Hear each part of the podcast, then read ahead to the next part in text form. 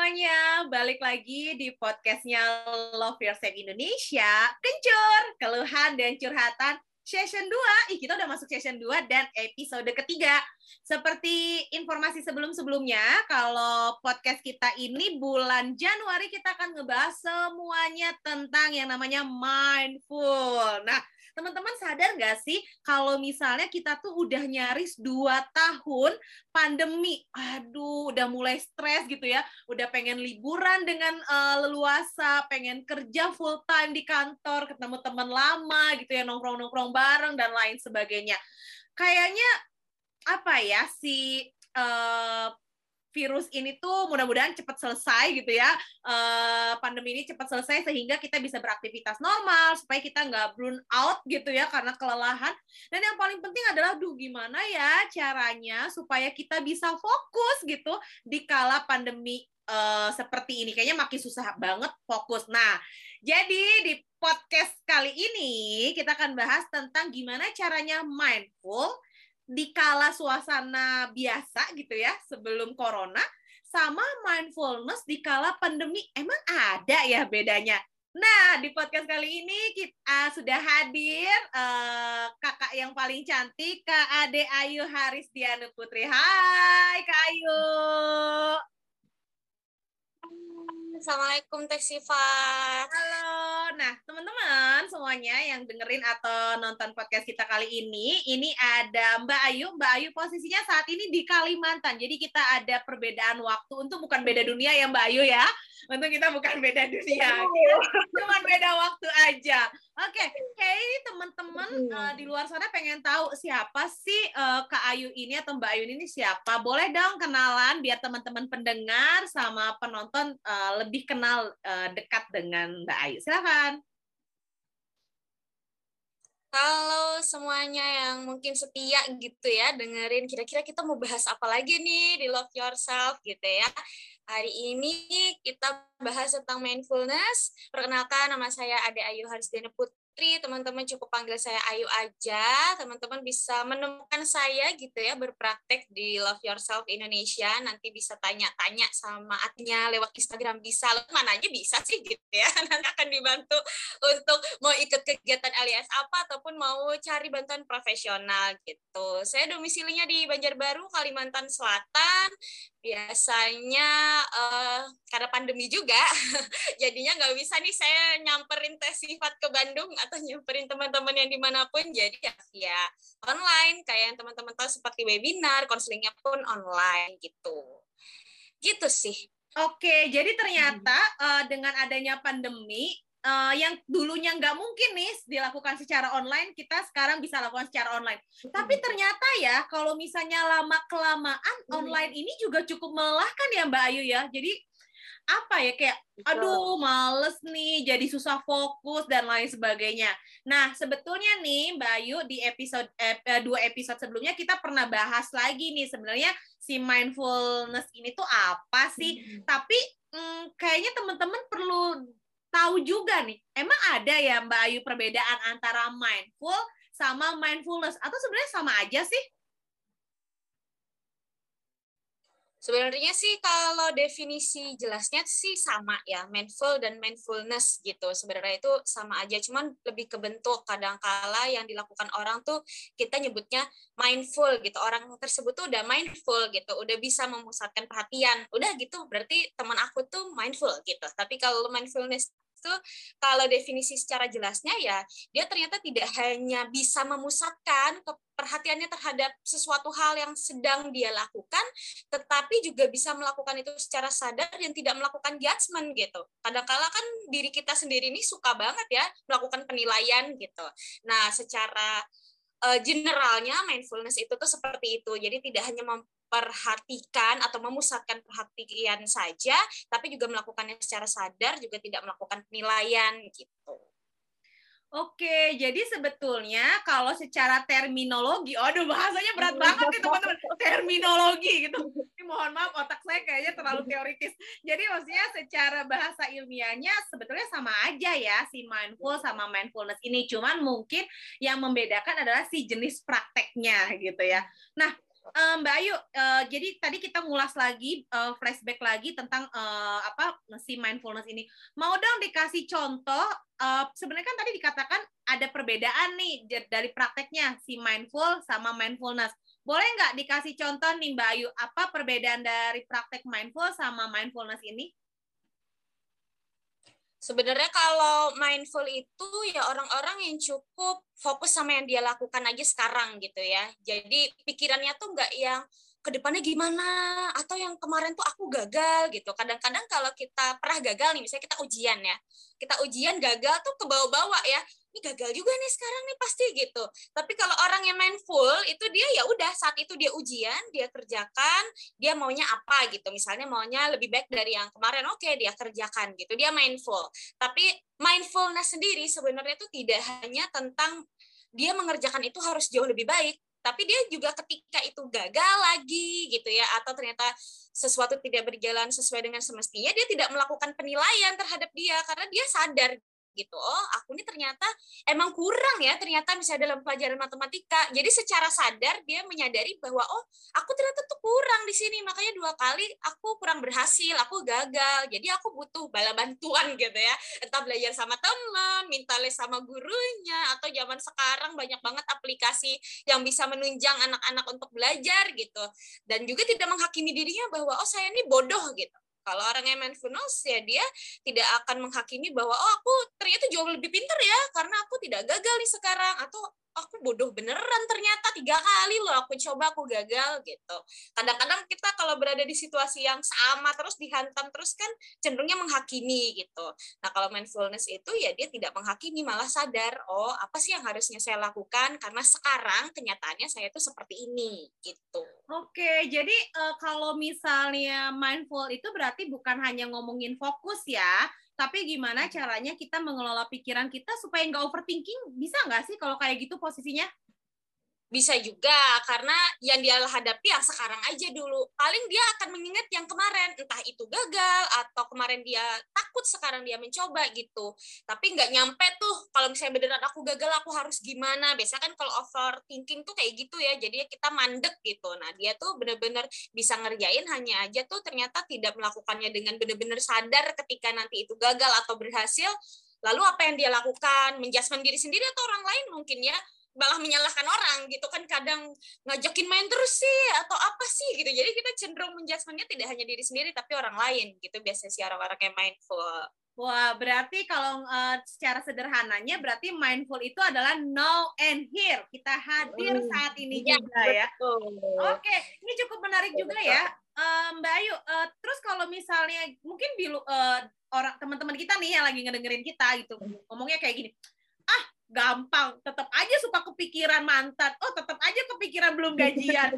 Terus sebenarnya apa sih yang bisa kita lakukan secara sederhana supaya bisa mindful? Minimal yang gampang deh jangan susah-susah. Kayaknya podcast kemarin tuh kalau suruh menikmati makan kerupuk setiap rasanya kayak berat banget gitu ya. Jadi apa nih yang bisa kita lakukan untuk mindfulness secara mungkin sederhana kali ya Ya, oke. Okay. Sebenarnya itu mudah-mudah gampang tergantung dari individunya masing-masing gitu ya. Saya tuh selalu bilang ini satu aja dulu yang kamu lakukan. Kadang-kala kalau misalnya ada orang konseling tuh pengennya kira-kira apa lagi ya Mbak ya kira-kira sekalian nih PR-nya gitu. Padahal satu PR aja tuh kadang belum tentu loh bisa dilakukan dengan konsisten gitu.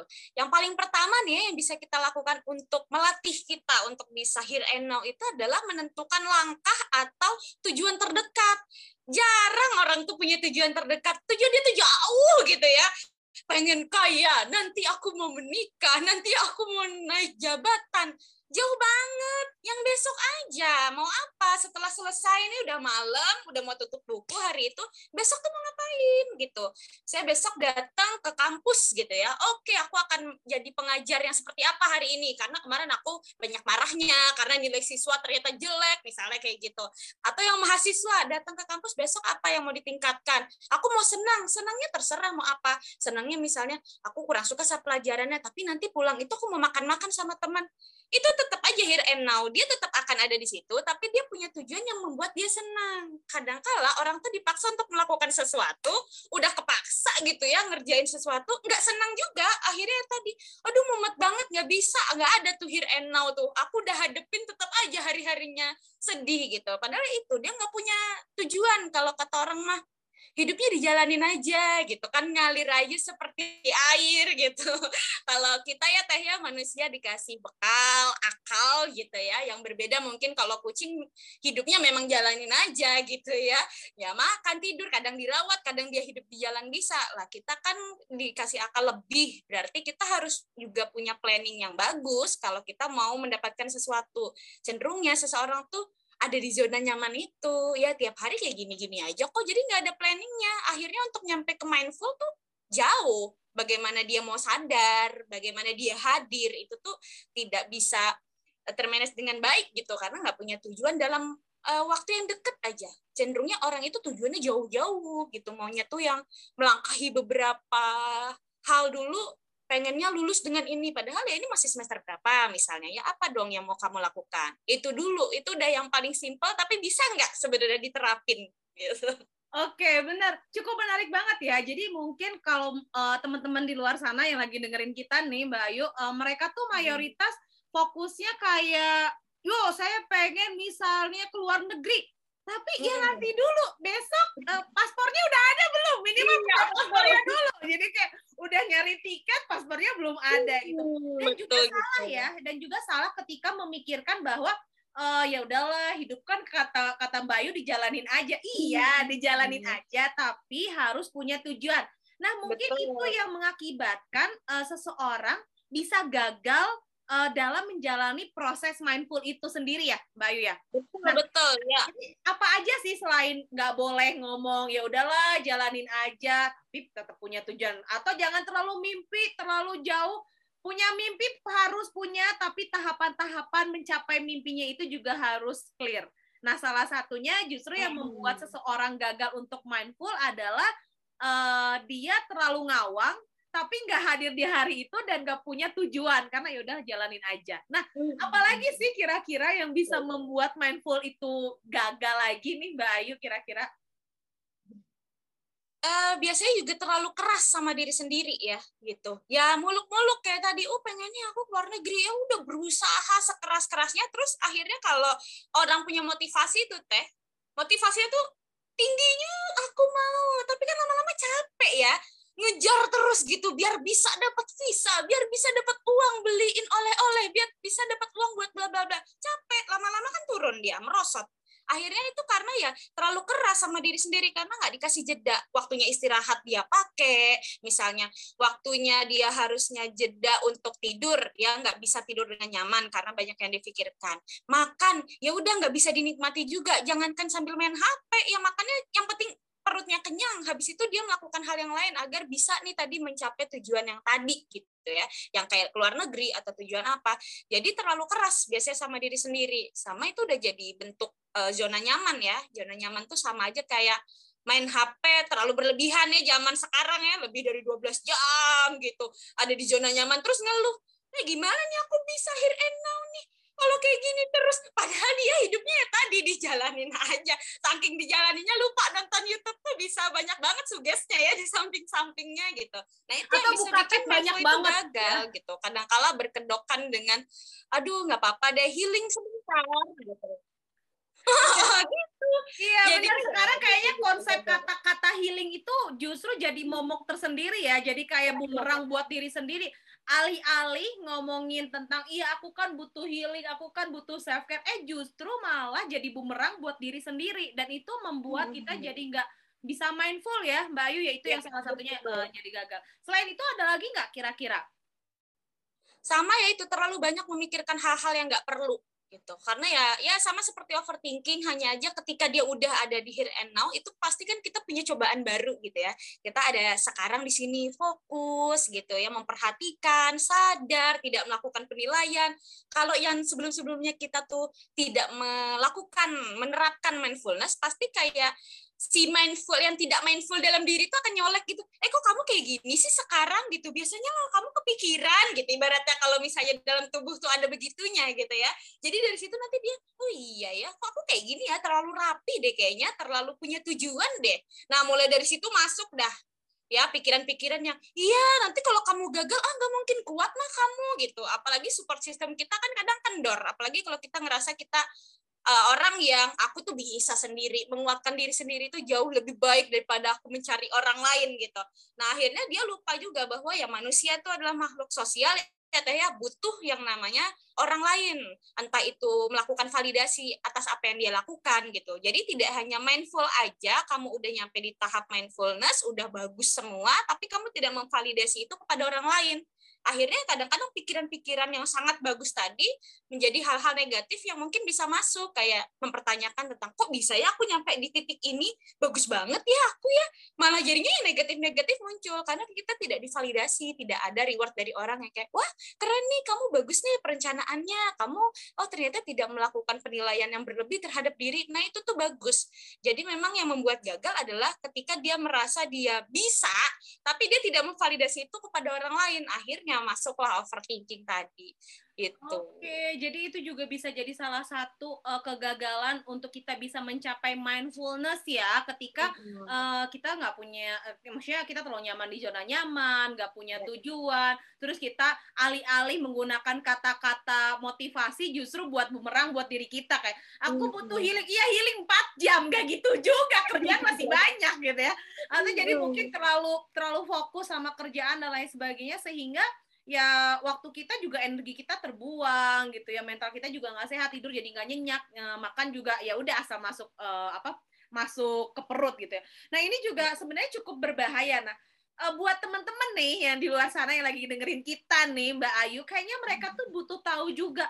Terus apa ya uh, indikator supaya saya nih bisa minimal aja deh supaya saya tuh bisa mencapai si mindful ini gitu. Tapi jangan berat-berat dong. Saya soalnya buat fokus aja susah gitu. Jadi apa nih ya, uh, mungkin indikator ini lebih kepada uh, tips ya yang yang yang ringan. Kalau ini tuh ciri kalau saya tuh udah mindful nih gitu. Nah, kira-kira kalau teman-teman di luar sana lagi dengerin kita tuh apa sih Mbak Ayu si indikator ini tuh? Oke, yang ringan yang bisa disadari sendiri sudah pasti apa? kenyamanan ya. Jadi saat kita melakukan sesuatu, kita tuh nyaman, enjoy. Kalau misalnya di awal kita bukan tipe orang yang tadi ya bisa manajemen waktu dengan baik, punya tujuan yang dekat dulu, eh, keluar dari zona nyaman yang menye-menye dalam kamar sendirian, itu kan susah ya untuk melangkah gitu. Makanya itu kan pasti secara tidak langsung kita memaksa diri kita untuk melakukan sesuatu hal yang baik gitu ya. Nah biasanya keterpaksaan ini yang membuat akhirnya ya nggak nyampe-nyampe di titik mindfulness karena tidak nyaman, tidak enjoy melakukannya. Jadi kuncinya adalah pelan-pelan tapi rutin gitu. Sama kayak orang sakit mah, nggak bisa kamu dikasih makan banyak satu piring, bisa aja sesendok dua sendok tapi ya setiap 10 menit, setiap setengah jam gitu ya. Jadi ya penyakitnya juga bisa terhandle, perutnya juga terisi, orangnya jadinya senang gitu. Sama-sama mindfulness. Kalau kamu mau punya target dalam hidup, gak usah jauh-jauh. Oh, apa ya? nggak usah dipaksa oh hari ini nggak tahu deh besok mau ngapain ya nggak apa-apa lanjutin aja kerjaannya lagi apa nih yang harus dikerjakan sekarang besok baru ingat oh iya ya harusnya aku minggu ini ngapain udah catet jadi kuncinya adalah nyaman dilakukan sambil perlahan step by step lalu kenyamanan. Kalau sudah dapat kenyamanan dan dilakukan rutin, akhirnya kita sadar tadi ya konsepnya mindfulness itu kita sadar bahwa nih aku udah jalanin ini, aku sadar bahwa hari ini aku kerjakan ini. Jadi kalau aku punya tugas besok, tugas besok ya udah besok aja. Jarang ya, biasanya kita maunya sekalian aja nih, sekalian aja kita kerja rodi besok bisa leyeh-leyeh. Nah itu yang konsep yang salah. Kalau hari ini sudah dirasa sadar mengerjakan tugasnya, hari ini ya sudah sadari kapasitas diri. Kalau memang cukup masih sore gitu ya mau ngerjain malam, oke. Okay. Tapi kalau misalnya ngerjainnya sudah jam 11, selesai jam 11 rasanya ih nanggung banget deh. Nah, akhirnya itu yang buat uh, mindful itu tidak berjalan dengan baik. Jadi indikator yang bisa teman-teman ukur dari perjalanan menuju mindfulness adalah kenyamanan dulu. Nyaman nggak melakukan itu? Nyaman nggak berada dalam situasi here and now? Jangan-jangan ya here-nya aja, no-nya enggak karena masih ngelihat ke belakang, masih mikirin masa depannya terlalu jauh. Nah, jadi coba nyaman dulu nggak? Nanti saat sudah nyaman, tanyakan lagi, sadar nggak nih? Sudah tahu belum kapasitas dirinya? Sudah ada di diri ini, di saat ini, waktu ini belum? Nah, itu aja dulu. Yang penting dilakukannya nyaman gitu.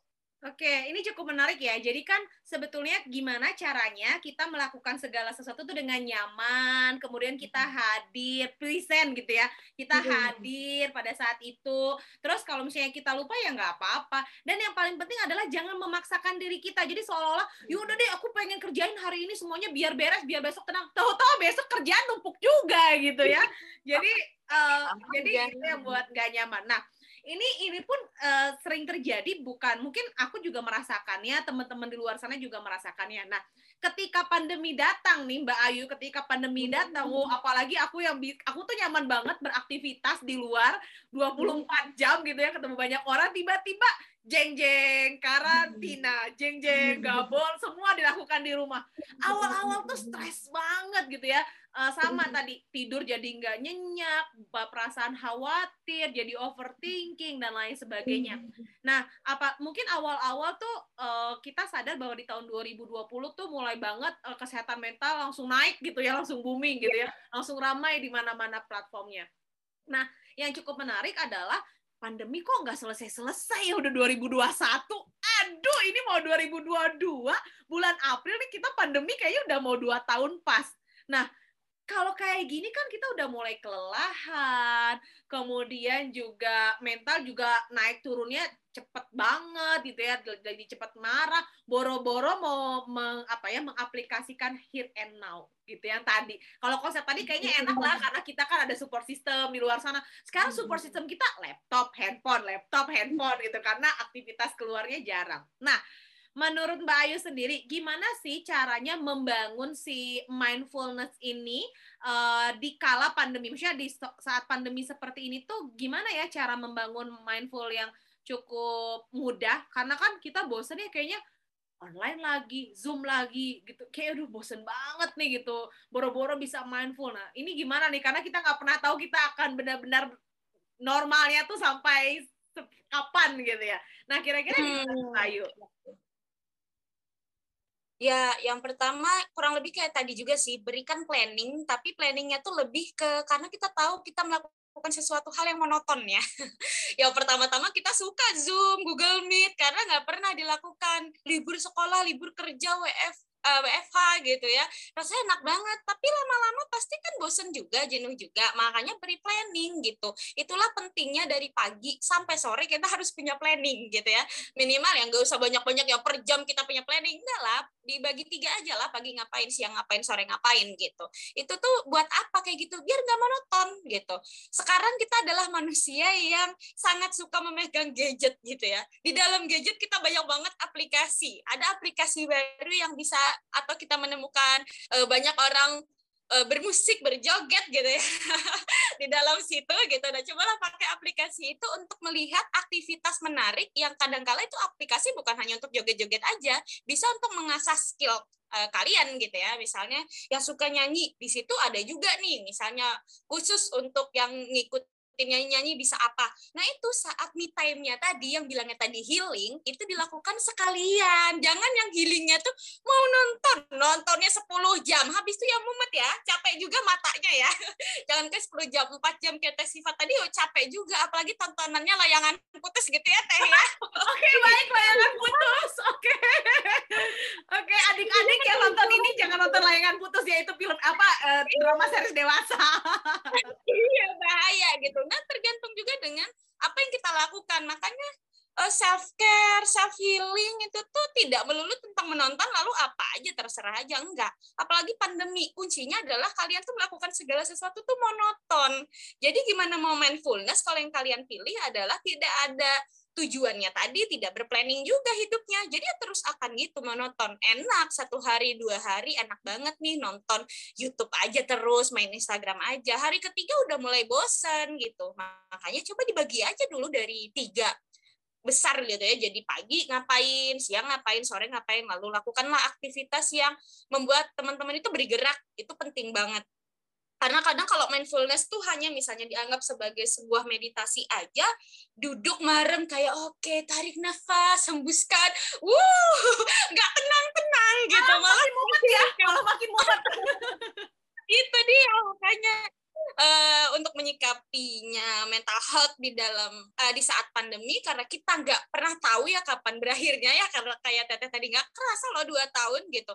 Maka karena kita nih uh, bisa mengendalikan diri kita sendiri maka untuk melihat uh, apa ya kayak info-info tentang ini pandemi ini carilah dengan sumber-sumber yang jelas juga ya.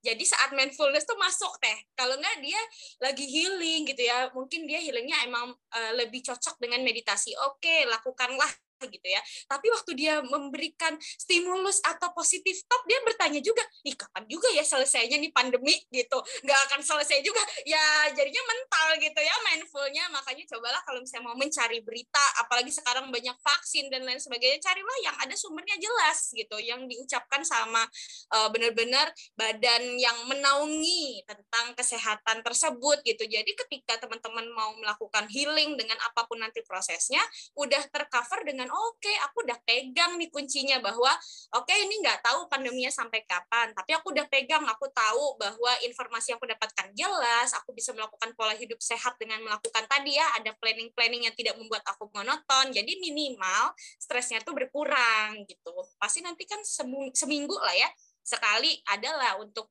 ngobrol sama keluarga yang lebih lama atau makan keluar kan sudah tidak seketat dulu. Jadi anggaplah yang makan keluar itulah yang kita sebut dengan healingnya kita karena tidak berada di kamar yang ketemu tembok lagi, ketemu tembok lagi ibaratnya kan gitu. Jadi gantilah jangan nonton dengerin lagu itu selalu dikatakan healing atau self care gitu.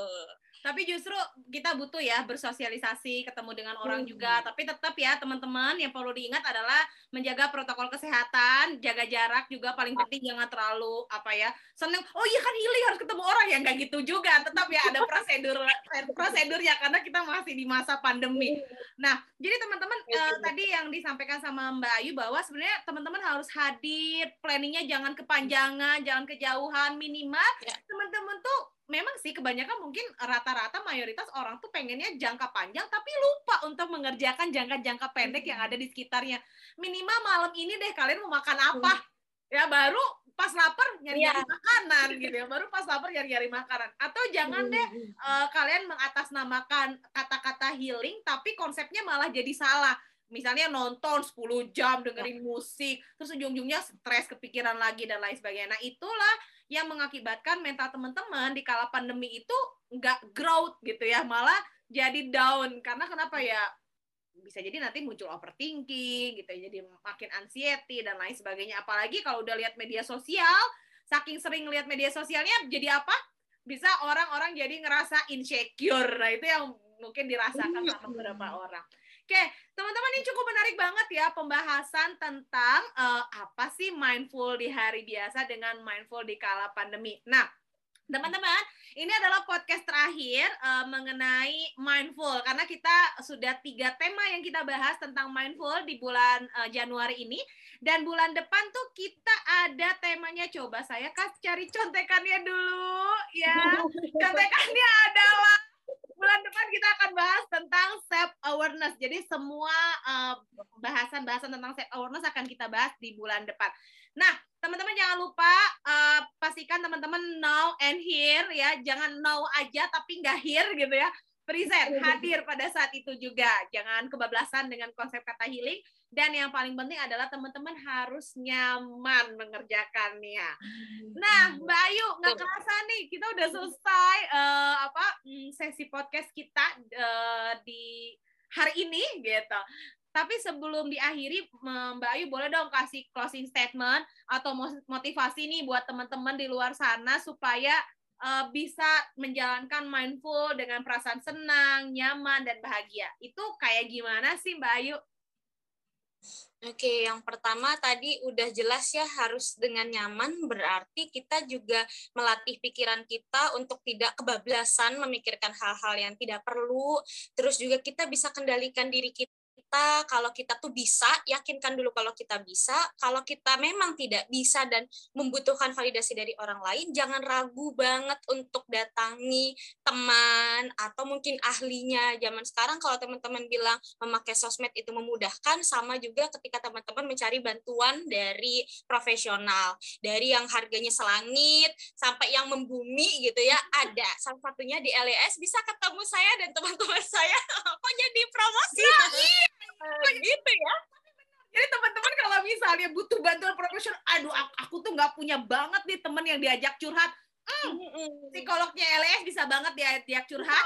Jadi harga semangkok bakso bisa lah buat uh, apa semangkok ilmu uh, dan semangkok healing buat dirinya. Iya. Kita healing ya jadinya. Iya, healingnya nggak usah jauh-jauh ke kafe, foto minuman mahal gitu ya, sama kita online tapi dapet. Nah, nah gitu. Banget. Oke, okay. sip. Thank you banget nih Mbak Ayu. Uh, jadi teman-teman jangan lupa follow akun Instagramnya Love Yourself Indonesia untuk informasi terupdate tentang psikoedukasi yang kita informasikan di website juga di www.loveyourselfindonesia.com dan podcast ini bisa teman-teman saksikan di uh, YouTube-nya Love Yourself Indonesia dan di Spotify. Kalian cukup ketik kencur atau Love Yourself Indonesia, nanti langsung muncul podcastnya kita. Terima kasih banget Mbak Ayu, selamat menikmati hari, selamat nyaman dan selamat mindfulness. Terima kasih teman-teman semua, bye.